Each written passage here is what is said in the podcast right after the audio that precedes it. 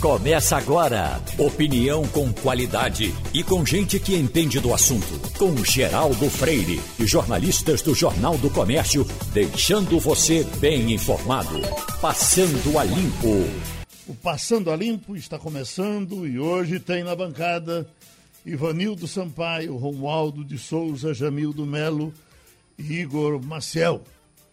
Um assunto que está desagradando a muita gente de uma aprovação recente da Assembleia Legislativa de benefícios para servidores da Assembleia resvalando para eh, deputados.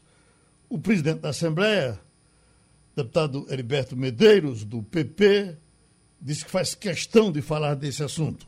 Ele está com a gente neste momento na linha e eu vou chamar o nosso Igor Maciel para iniciar a nossa conversa com o presidente da Assembleia. Oi, Igor. Muito bom dia, Geraldo. Muito bom dia aos colegas, aos ouvintes e ao presidente eh, Heriberto Medeiros. Presidente, muito bom dia para o senhor. Eu queria que eh, o senhor começasse pra, explicando como é, explica para os nossos ouvintes o, o, como é que se deu o processo de aprovação desse reajuste. É um reajuste é, que pode levar, que leva a 950 reais o auxílio doença, que leva, pode levar até 1.600 reais, segundo as informações que a gente tem, o auxílio alimentação, que vai de acordo com o salário. Como é que se deu o processo de aprovação desse projeto? Bom dia, bom dia Igor, bom dia Geraldo Freire, bom dia a todos os ouvintes, da nossa satisfação em poder participar desse momento, desse programa que tem grande audiência. É,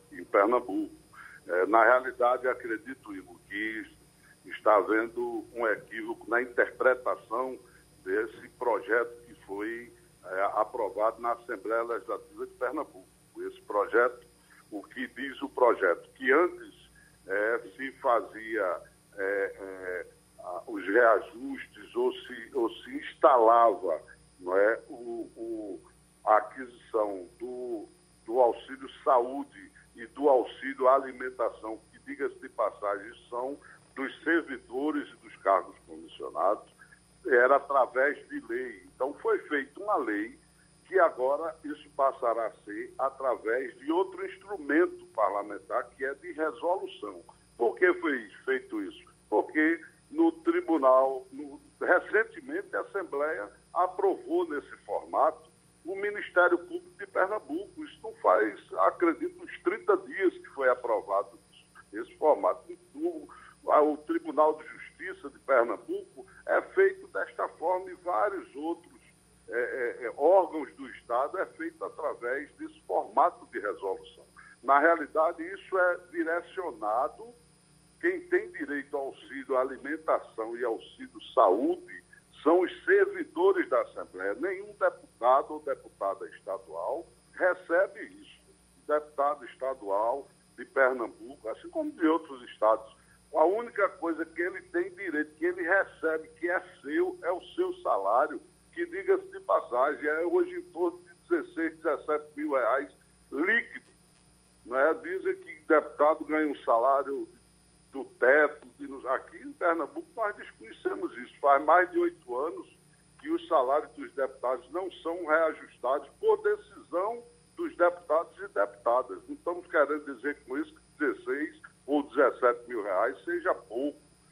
Não. Mas a realidade é essa que muita gente até desconhece, aproveita a oportunidade para esclarecer isso. É a única coisa que o deputado tem que dizer é seu, é meu, é exatamente o seu salário. Os demais são estruturas, instrumentos de trabalho. Então, esse projeto de lei, para ser direto e bem claro, é simplesmente possibilitando agora que seja regulamentado essas coisas através de resolução que tem a mesma publicidade, tem a mesma tem, tem, o, tem o mesmo esclarecimento de, de forma de transparência. E volto a dizer que o Tribunal de Justiça assim e o Ministério Público recentemente foi assim. E mas, registrando deputado, verdadeiramente não está acrescentando um centavo. Mas, deputado, mas, nesse, mas nessa mudança agora não aumentou nada, então? Um centavo não aumenta em nada. Não aumenta em nada, é só o instrumento. Ao invés de ser através de projeto de lei, é através de resolução. Algo também que chegou, não desse patamar, mas recentemente aprovamos uma lei do Tribunal de Contas do Estado que mandou que ela tem, ele tem lá as funções, por exemplo, de engenheiro, né, e precisa de um servidor no outro setor. Aí toda vez para pegar um servidor e colocar no outro setor, né, que ele não foi concursado para lei, ele tem que mandar para a Assembleia um projeto de lei para fazer essa movimentação, para atender o serviço público. Então foi feito isso através de, de um projeto para que se possa possibilitar essa movimentação de forma mais fácil. Da mesma forma, isso aí que vem sendo feito no Tribunal de Justiça, no Ministério Público, que é só o formato, ao invés de fazer um projeto de lei, tramitar em comissão, virar e mexer, vai ser através de resolução que de toda a mesa diretora e o apoiamento de todos os deputados terá a mesma divulgação, né? E isso é a mesma transparência. Volto a dizer, está tendo equívoco na interpretação de algumas pessoas ao dizer que está aumentando na Assembleia Legislativa, nesse momento, não se aumentou um centavo. Esse projeto de lei não aumenta um centavo, nem em auxílio alimentação, nem auxílio saúde. Jamildo Melo. Bom dia, Geraldo. Bom dia, ouvintes. Bom dia, colegas. Presidente, bom dia. Se Geraldo me permitir, eu ia sair um pouco do assunto oficial aí e perguntar sobre a crise nacional. Como é que o senhor percebe esses pedidos de impeachment? E mais recentemente o envolvimento do nome do líder do governo, Ricardo Barros, que é do seu partido, o PP. Como é que o senhor, como parlamentar ou como presidente da Alep, enxerga esse momento nacional? Acredito, amigo Jamil, que todos, todos os momentos que tem alguma dúvida, principalmente, principalmente na ação ou no comportamento de, de, de, do serviço público, seja um servidor, seja um parlamentar que é eleito através do voto direto e secreto do povo ou, ou aquele que tenha uma indicação para ser um ministro, secretário de Estado, ele tem que ter o máximo da transparência. Toda vez que parar alguma dúvida sobre alguma movimentação, alguma ação, existir algum questionamento, tem que se aprofundar na, na apuração. Na apuração, após o final da apuração, que se faça a justiça, que se processe, que se prenda quem estiver errado. Isso em todos os casos, em todos os momentos. Nós temos recentemente casos aí que crucificaram, né, esfolaram é, o ex-presidente do, do, do, Brasil e depois disse que o Caba não tinha muito a ver com, não, tinha, não era aquilo que tinha feito. Né? Tivemos casos em Pernambuco de, de políticos importantes que ocuparam lugar de destaque em Pernambuco, que em alguns momentos estava lá, né, sendo verdadeiramente crucificado é, por, por, de forma antecipada, por um julgamento antecipado de alguma, de alguma acusação que depois de trânsito julgado, depois de tudo visto, depois de tudo investigado, não, fulano não tinha nada. Inclusive, aproveitar o momento para dizer que isso é um grande mal que tem sido feito na política. Pessoas que tem sua imagem né, manchada por simples acusações ou suspeitas que de, de, de forma, de, através dessas suspeitas, já são jogados na vala comum. Em toda profissão, nós sabemos, amigos, que tem os bons e os maus profissionais. Sempre tenho dito quando tem uma oportunidade. Aqueles que fizerem, estiverem à margem da lei, aqueles que fizerem as coisas erradas, que sejam punidos, processados, afastados, presos, seja lá o que for, mas aqueles que é, têm uma simples suspeita ou acusação, nós estamos tratando do agora aqui nesse programa do, do projeto de lei que foi feito na Assembleia para tratar o assunto através de outro instrumento que é resolução, que lá nós temos projeto de lei, projeto de resolução, nós temos indicação, requerimento, são instrumentos né, da técnica legislativa e o mundo, uma parte do mundo todo está dizendo que a gente está aumentando auxílio alimentação e saúde, que é uma inverdade. E outra inverdade, que isso é para deputado. Deputado não tem auxílio saúde e alimentação. Volto a dizer, a única coisa que o deputado tem é o seu salário. Ivanildo Sampaio. Bom dia, deputado. É, durante 29 anos eu dirigi a redação do Jornal do Comércio. Grande parte desse tempo, a gente tentou descobrir quanto custava para Pernambuco cada um parlamentar. E ninguém nunca conseguiu. Nós nunca soubemos quanto custa o gabinete, com o número de assessores que cada um tem. qual era o valor do auxílio é, alimentação que na época tinha, é, verba para combustível, motoristas, carros próprios. Por que é que a Assembleia Legislativa nunca tornou isso claro para o contribuinte? Vanildo, nós sabemos que existem os mecanismos de transparência. Né? O que fala no órgão público não é o, o, o secretário, não é o, o, gerente, o administrador. Quem fala para fora é o diário oficial. Então, isso tem que ser acompanhado através do diário oficial, que é a transparência do serviço público, e seja acompanhado e seja visto. Caiu? Ô, oh, rapaz, que pena. Bom, de princípio, acho que a coisa estava mais ou menos sendo explicada. Deixa eu ver se a gente fecha com Romualdo de Souza, que estava se preparando para perguntar, mas o, o deputado, inclusive, nos avisava que estava na estrada nesse momento. Oi, Romualdo. Oh, que pena que caiu, Geraldo. Muito bom dia para você, bom dia ao nosso ouvinte. É, porque o Progressistas, o partido do deputado Heriberto Medeiros, o Progressista, é mais uma vez o, um dos fatores centrais de importantes decisões, porque está na mão, nas mãos, porque o cara tem duas mãos, né, nas mãos do presidente da Câmara, Arthur Lira, mais um pedido de impeachment contra o presidente Jair Bolsonaro, e agora são 125, e eu contei ontem, ontem à noite, 125. E aí tem um quesito importante. Rapidamente, passava pelo corredor, pelo, pelo Salão Verde, o presidente da Câmara, e aí Arthur Lira disse o seguinte, que nem esse que foi protocolado ontem, a contragosto do PT, nem os outros 124, nenhum deles será analisado agora. O presidente da Câmara disse que vai analisar os pedidos depois do encerramento dos trabalhos da CPI. O encerramento dos trabalhos da CPI a gente sabe. Isso, agosto, setembro, outubro, novembro. Isso é lá para o final de outubro, início de novembro. Portanto, se ele vier a tomar uma decisão, vai ser em novembro, dezembro, para iniciar um suposto pedido, uma análise no ano que entra. Ou seja, quem apostava que esses pedidos de impeachment tivessem andamento, pode tirar o cavalo da chuva, ou pode, sendo aqui em Brasília, pode tirar o cavalo do frio, porque não vai andar. Aliás, não vão andar, porque o presidente da Câmara não vai querer. Aliás, o, o Romualdo, aproveitando para falar sobre isso, o PT que assinou o documento não quer também.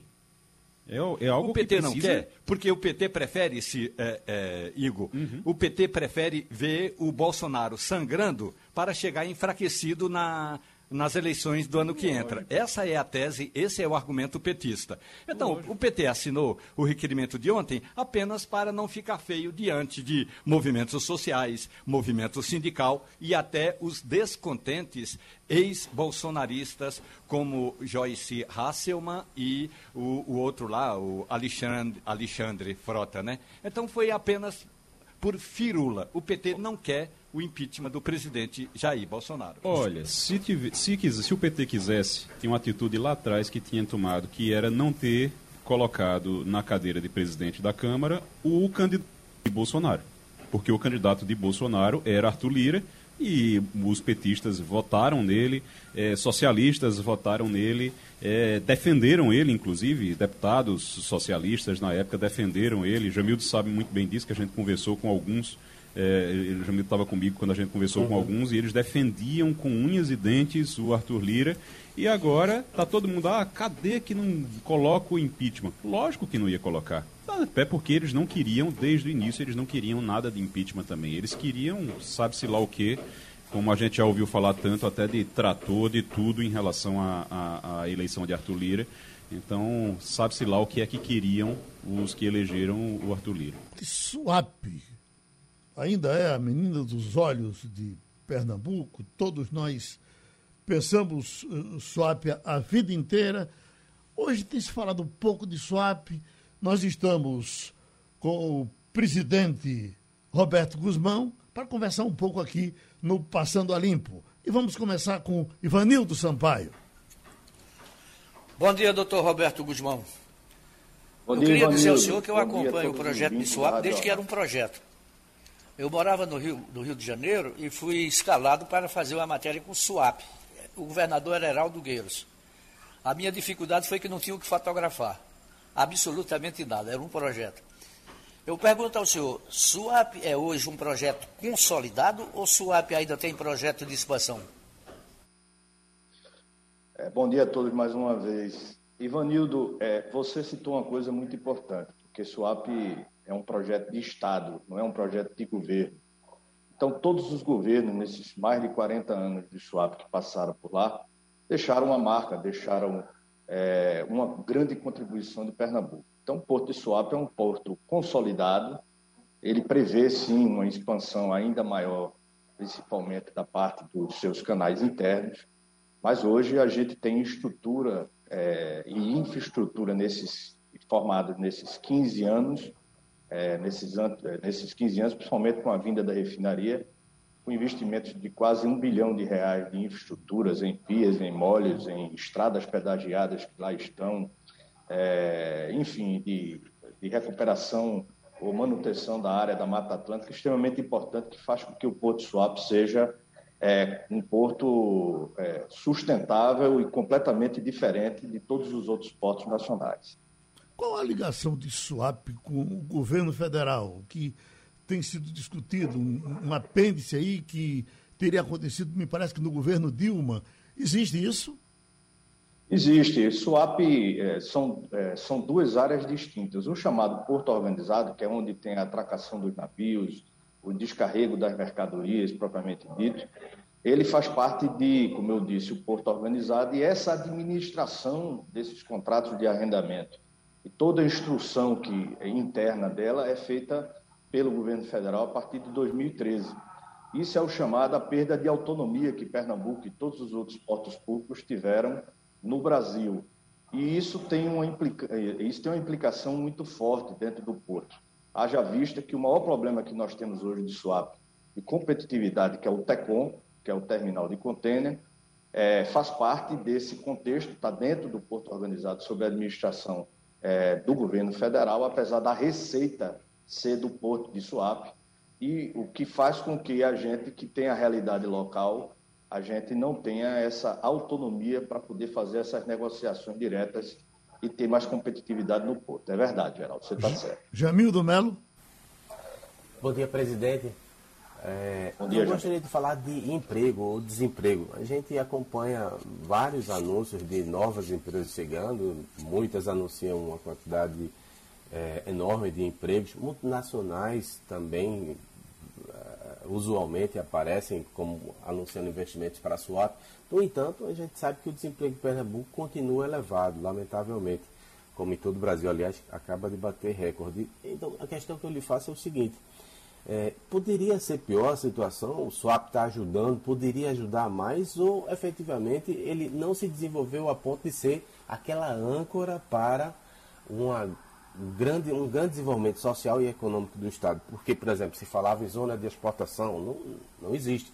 A gente vê muita importação. Transnordestina não saiu do canto para chegar até aqui e facilitar um corredor de, de exportação.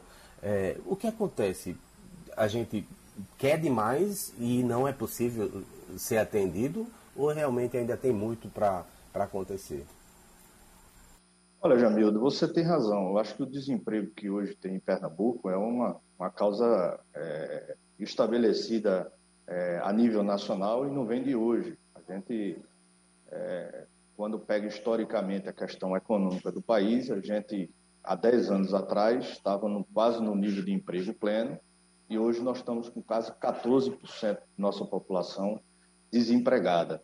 É, a pandemia é, ela modificou a estrutura, inclusive, do emprego no país, dos empresários, inclusive com essa, com essa necessidade que, de reaver esse novo mundo que está surgindo agora, digital, ou digital, né, físico digital, faz com que também alguns empregos é, da estrutura básica ou aqueles com menor qualificação ainda fiquem numa situação ainda pior. SUAP, ele tem e gera 23 mil empregos diretos dentro do complexo portuário e quase 100 mil empregos quando você coloca de forma indireta. O que está acontecendo é um novo ciclo de investimentos de swap em função da infraestrutura e da localização do porto que ele, é, que ele consegue ter é, a nível de Brasil. E as ações que estão sendo tomadas pelo governo são ações que fazem com que ainda mais a gente se torne ainda mais competitivo, porque a pauta hoje no mundo e do investimento privado ele, ele é sustentado em cima de quatro coisas importantes. Um é sustentabilidade ambiental e social dentro do ambiente,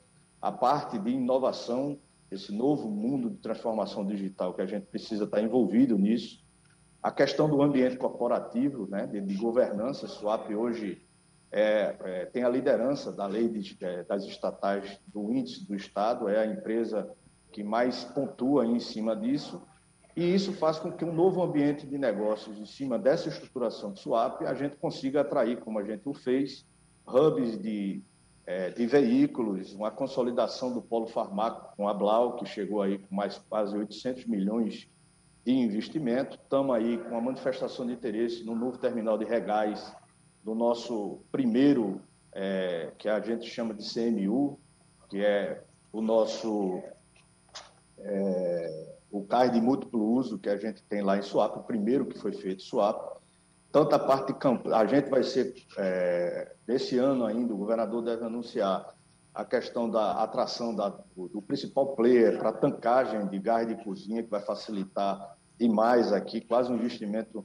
de bilhões, e o hidrogênio verde, que será a fonte de energia do futuro. E, e a gente está muito bem localizado, está muito bem estruturado para receber esses investimentos. Doutor Guzmão, já que o senhor falou dos investimentos, há perto aí de 10 anos, só viveu um momento extraordinário com uh, os, os estaleiros e depois falou-se de uma crise enorme que o SWAP estava enfrentando e o senhor agora fala de novos investimentos.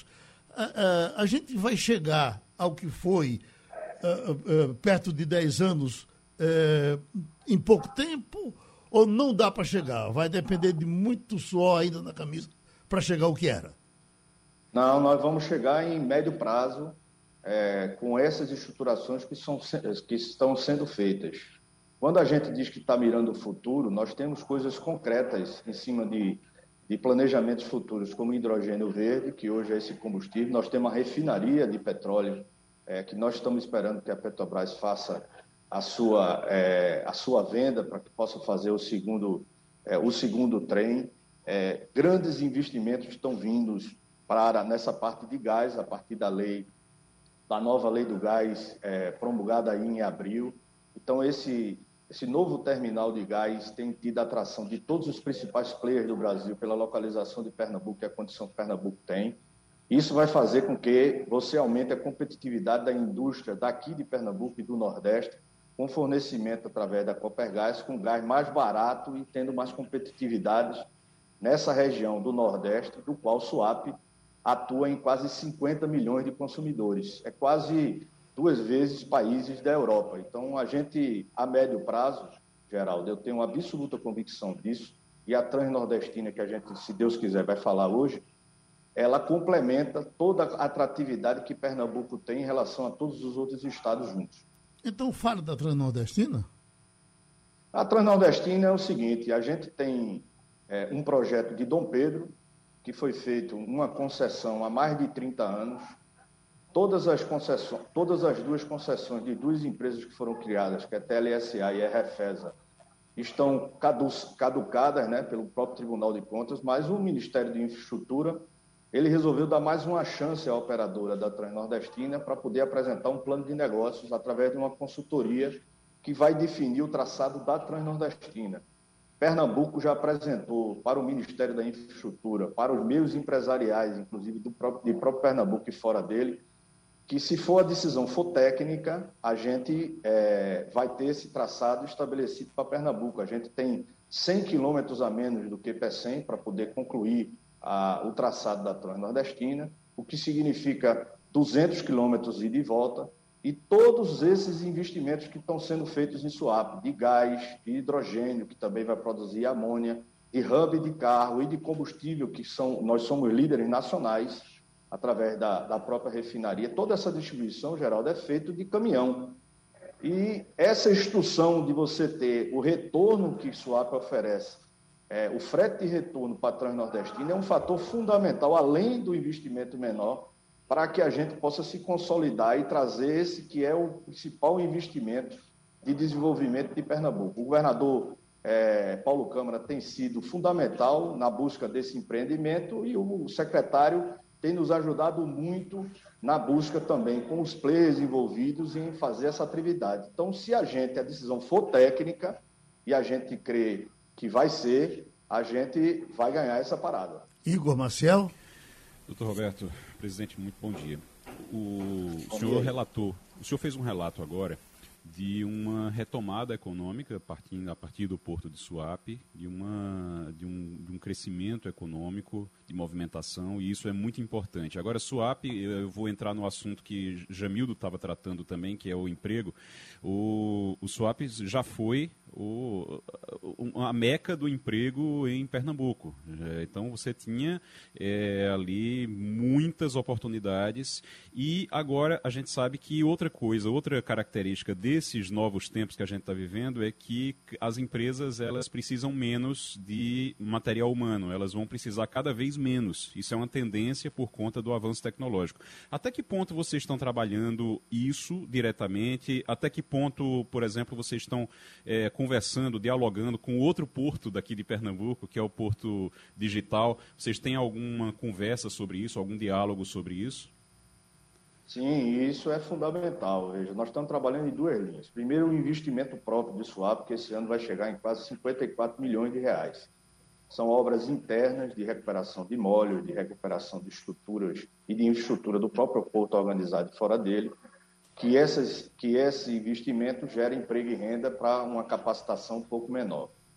E o secretário e o governador devem lançar agora há pouco, é, em convênio com o CISA, daqui e o Porto Digital, nós fomos selecionados pela FACEP daqui de Pernambuco, junto com a UPE é, e, e o Softex e com o próprio CISA, para fazer um investimento significativo com recursos próprios de SUAP, para fazer um ambiente de transformação digital dentro do porto, dentro desse novo ambiente que a gente precisa, a gente vai ser o principal porto, o principal player a nível nacional nessa questão dessa transformação digital, dessa, dessa inovação tecnológica que está acontecendo. E o que é melhor para isso, que é o que você falou, a gente criar condições de capacitação para esse novo emprego que está surgindo. Uhum. Programador digital, Igor, está faltando no mercado. E nós precisamos criar novos instrumentos para a nossa juventude, e esses que estão chegando, que é, naturalmente precisam de um corpo técnico, é, um curso técnico muito mais apurado para esse novo momento, porque do mesmo jeito que diminui o emprego do outro lado, a tecnologia traz outros empregos em outros cantos. E a gente precisa, isso o AP vai tomar a frente disso também, a gente precisa ser o polo, não só de transformação para o próprio porto, mas também o polo de, é, que a gente vai conseguir fazer é, puxar essa capacitação para pegar esse emprego que está surgindo. Nós temos quase 1.500 vagas em aberto aí no Porto Digital. Vamos fechar, Romualdo de Souza? Bom dia, presidente. Tudo bem com o senhor? Eu gostaria Oi, de retomar a questão da, da ferrovia transnordestina, porque a gente sabe, porto é importante. Agora, se o produto chegar no porto e tiver dificuldade de sair do porto, aí a gente vai realmente provocar um atraso na mercadoria, no serviço, na prestação daquela é, função que é o porto. Qual é, na sua expectativa, embora o governo todo ano, o governo federal todo ano, quando faz o orçamento da União, quando manda a LDO para o Congresso Nacional, tem sempre ali um um pedaço de recursos, pelo menos para concluir a transnordestina, qual é, na sua avaliação, a importância de a gente ter uma ferrovia ajudando a escoar os produtos ali no porto de Suape? Fundamental, não só para o escoamento. A, a ferrovia, em toda a história do mundo e em alguns países de fora, foi o instrumento de transformação econômica de muitos lugares. A, a rodovia, a ferrovia transnordestina, Está faltando quase 500 milhões de reais para a gente fazer o trecho aí de custódia que está faltando para o Porto de Suape.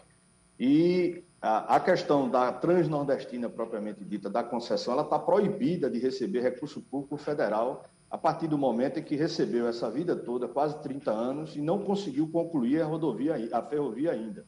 E o governo do estado está dizendo claramente que se precisar colocar recursos, inclusive para que possa fazer essa conclusão, nós estamos dispostos a fazê-lo. O governador foi muito claro com o ministro da Infraestrutura. Este é o principal polo de desenvolvimento que a gente acha que Pernambuco deve ter para a gente fazer o escoamento não só de todas as nossas mercadorias, para trazer um desenvolvimento diferente para Pernambuco, juntamente com outras formas de fornecimento de, dessa, desse novo polo do combustível é, do futuro, que é hidrogênio e do gás, que vai trazer competitividade para nossas indústrias, principalmente para os diversos polos, como o polo do Araripe, o polo do São Francisco, Santa Cruz do Capibaribe, os diversos polos que a gente tem e que precisam ainda mais de competitividade, que já são competitivos e que a gente agora, a partir deste momento, a gente passa por um novo momento de transformação. O presidente fala-se sempre num confronto de Porto de Suape com Pecém, uh, as coisas quando correm para o Ceará faltam para cá. Eu lhe pergunto, uh, há condição de fazer uma, uma convivência pacífica, um porto colaborar com o outro, ou teremos que ser sempre, na melhor das hipóteses, cordiais inimigos? Não, pelo contrário, eu acho que o que é importante é que quem está transportando tenha preço e condição de ter competitividade. Se vai para o PECEM ou para o SWAP, é uma, é uma outra questão. Agora, quando entra a questão de viabilidade econômica, que é conta de matemática, nós estamos dizendo claramente que é mais barato né, a gente, e com melhor viabilidade, a gente fazer por Pernambuco, o restante da, da Transnordestina, do que o Ceará. Agora, o problema do Ceará é que o, o, o mesmo concessionário da Transnordestina é o dono do porto privado do Porto de Pecém. Então, não é uma briga que seja de igual, é uma briga difícil. Agora, como todo estado nordestino, essas brigas entre estados melhoraram muito. O consórcio do Nordeste, essa integração que tem política entre os gestores, tem ajudado muito a enxergar o Nordeste como um todo. E o Nordeste, com certeza, será o futuro desse país, a partir do momento em que a gente está vendo, pelos investimentos que estão vindo para cá e pela alegria que os investidores estão vendo esse novo mercado de quase 50 milhões de pessoas, de que o Nordeste tem muita coisa de infraestrutura e de mercado para crescer ainda. Bom, tivemos a contribuição com o Passando a Limpo do presidente de SWAP, Roberto Guzmão. Conexão Portugal, com Antônio Martins.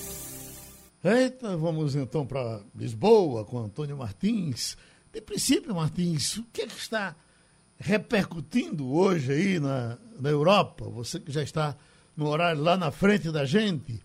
Por exemplo, esse calor danado. Eu estava vendo aqui uma manchete de 480 mortos no Canadá por conta do calor. Bom, repercute tudo isso por aí? Olha, é, repercute sim, viu? 49 graus eu vi que deu aí no, no Canadá, né? É, é, insuportável, né? Eu, eu já passei muito calor aqui em Portugal, mês de agosto, é um mês muito quente, mas o máximo que eu cheguei aqui a, a pegar foi 42, 43, mesmo assim, é, no interior do país, no, no Trás dos Montes, que um lugar muito quente realmente, é, mas isso repercute aqui bastante e, e, e mostra como é, a situação é complicada em relação ao aquecimento global, porque essas temperaturas extremas, né, seja ela frio ou seja ela calor, isso obviamente tem um impacto muito grande. Tanto que ontem é, o, o, ministro do Meio Ambiente aqui de Portugal assinou né, como último ato de Portugal na presidência do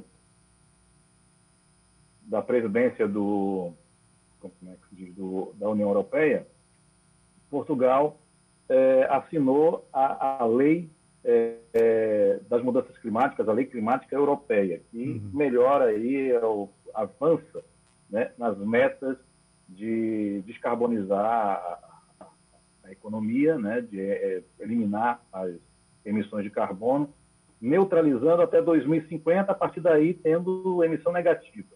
E até 2030, é, chegar a 55%. Uhum. Né? E isso está sendo, obviamente, é, impactado, ou pelo menos motivado, por essa situação mesmo, porque É, ontem mesmo o ministro disse, olha, Portugal já perdeu 13 quilômetros quadrados de costa por conta da seca, principalmente no Algarve, no sul do país e também no Alentejo. A nossa troca de ministro de Meio Ambiente com a saída de Ricardo Salles, que era mal visto em todo canto, uh, repercutiu bem aí ou se pensou na, na, o que está se dizendo que foi uma troca de seis por meia dúzia? Veja, é, foi uma troca de seis por meia dúzia, essa perspectiva, essa, essa impressão também chega aqui, né? não, não, não houve nenhum grande, nenhum grande gesto da Europa em relação a essa troca, porque sabe-se perfeitamente que a, a questão a, a, no governo é o, o, o, projeto do próprio governo, não necessariamente do ministro.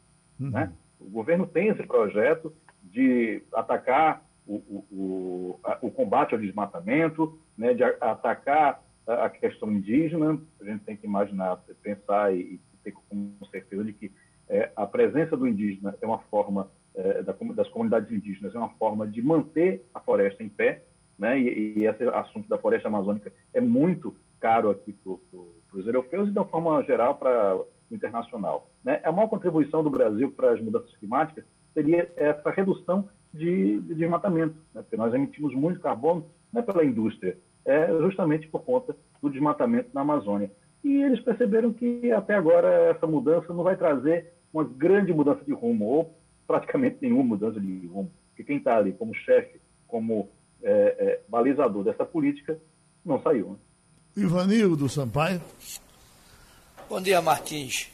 É, eu estava lendo alguns jornais portugueses e vi que existe uma preocupação com novos focos de incêndio.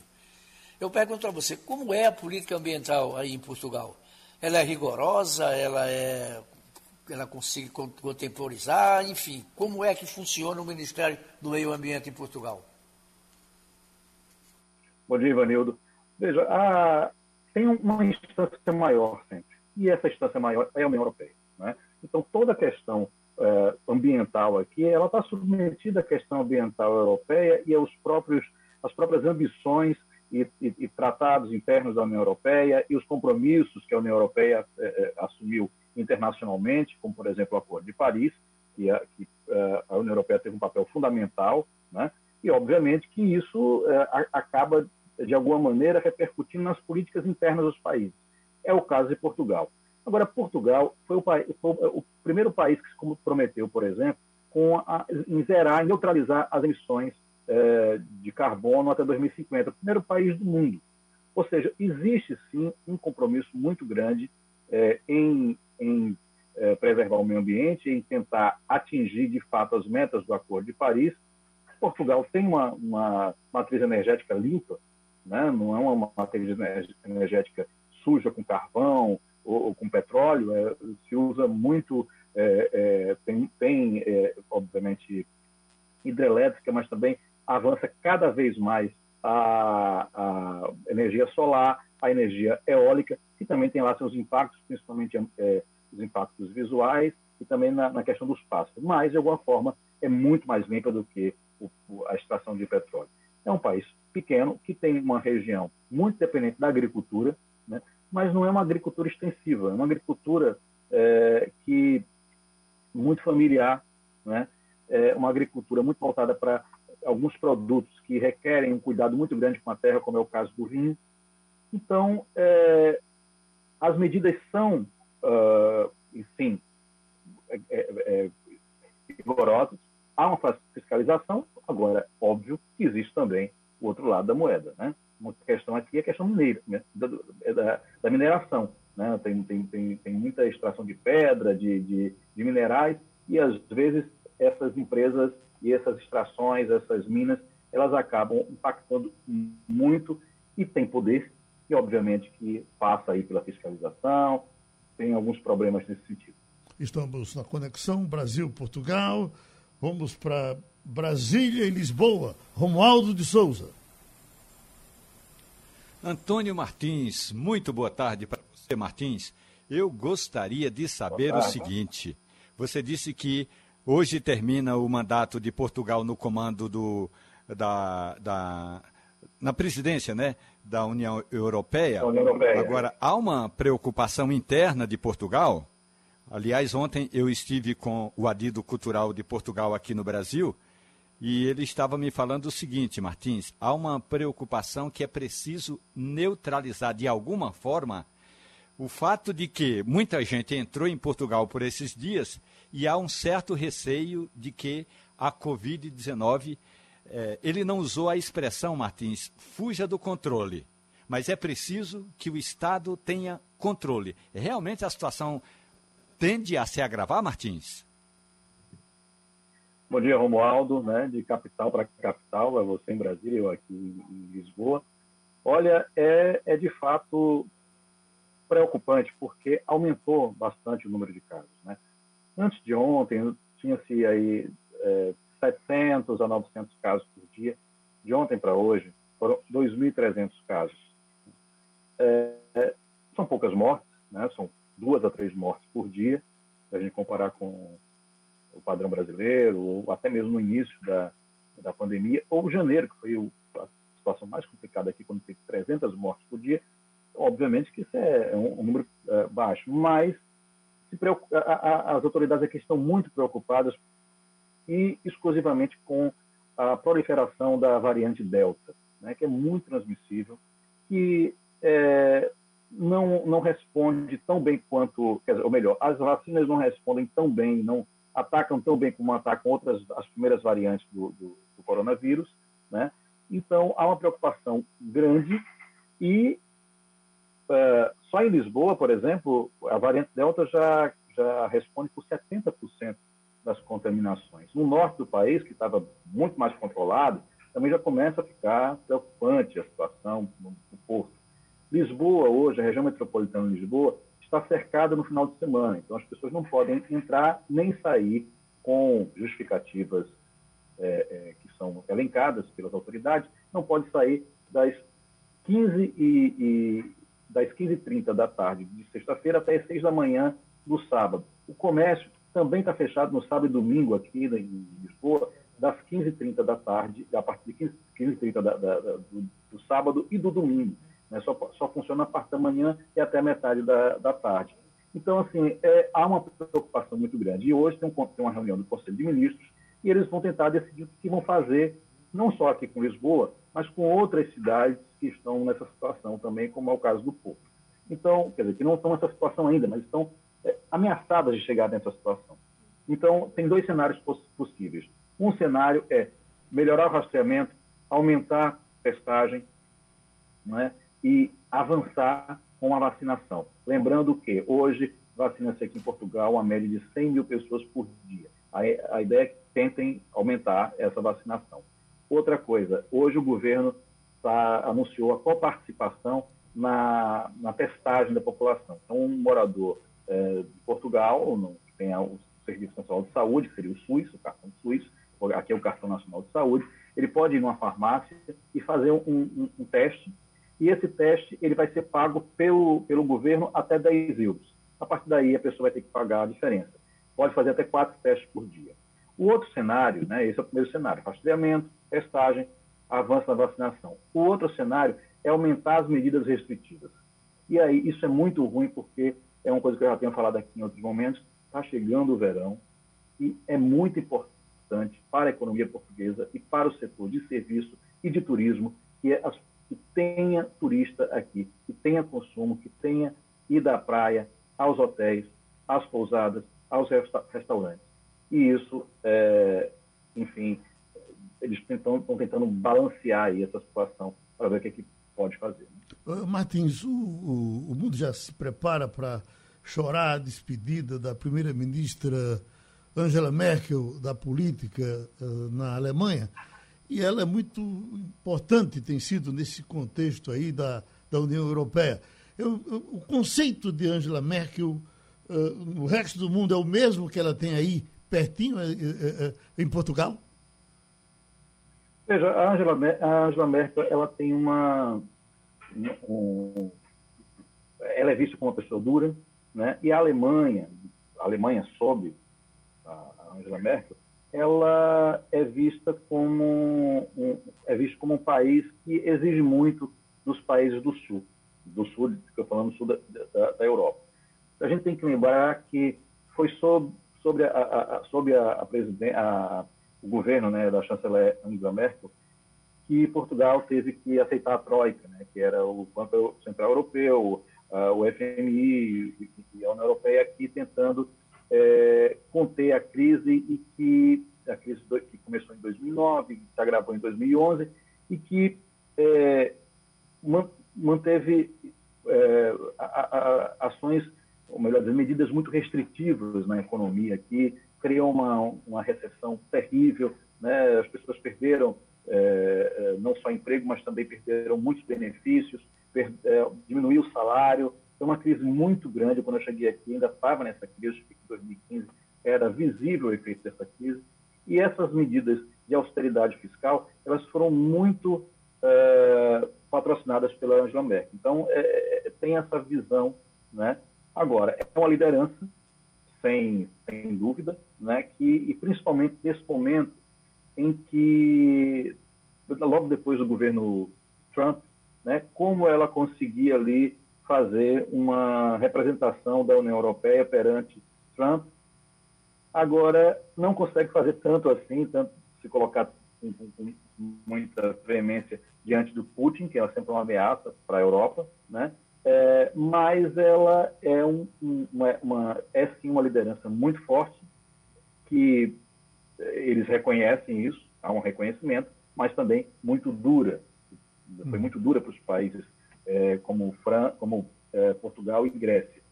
É, resta saber se vai, ela vai deixar um vácuo né, de poder. Uhum. É, o Macron é, um, é, uma possibilidade de avançar nesse, nesse espaço, mas não se sabe até que ponto ele tem a força que ela tem e nós estamos aí diante de um, um, um adversário muito forte da União Europeia, que é o Vladimir Putin.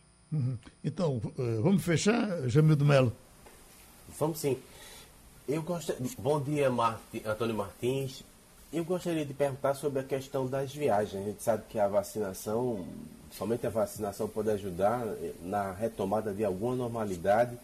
Como é que estão as viagens na, dentro da União Europeia e especificamente quais são as expectativas para o turismo dentro da comunidade econômica europeia? E deixa eu aproveitar, faz tempo que é, não falo aí com vocês, como é que está repercutindo esse escândalo das vacinas no Brasil, do governo brasileiro, do governo Bolsonaro, aí na Europa, ou especificamente em Portugal? É, os portugueses adoram fazer piada com o brasileiro deve estar rindo à toa, né? Que é inconcebível no momento de pandemia haver corrupção. Bom dia, Jamildo. Olha, é, repercute nos jornais, dão o dia a dia do que está acontecendo no Brasil, ao contrário do que acontece no Brasil, que não, não acompanham muito o que acontece aqui, né? Só quando é algo que realmente é, chama muita atenção, enfim. Mas esse dia a dia e, e do, do, Brasil, da política brasileira, é, é bastante acompanhado aqui.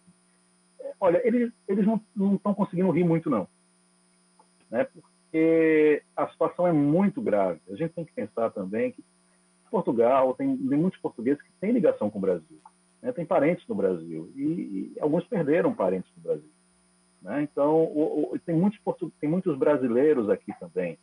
Né? Então, são pessoas, pessoas, que estão casadas com brasileiros, têm filhos brasileiros, né? é, ou portugueses que têm pais brasileiros que moram aqui. Enfim, é, é, é uma, uma, uma, uma, ligação muito forte e eles têm, têm uma certa pena. Né? Como é que a gente chega nessa situação de ter é, corrupção com 500 mil mortes? Né?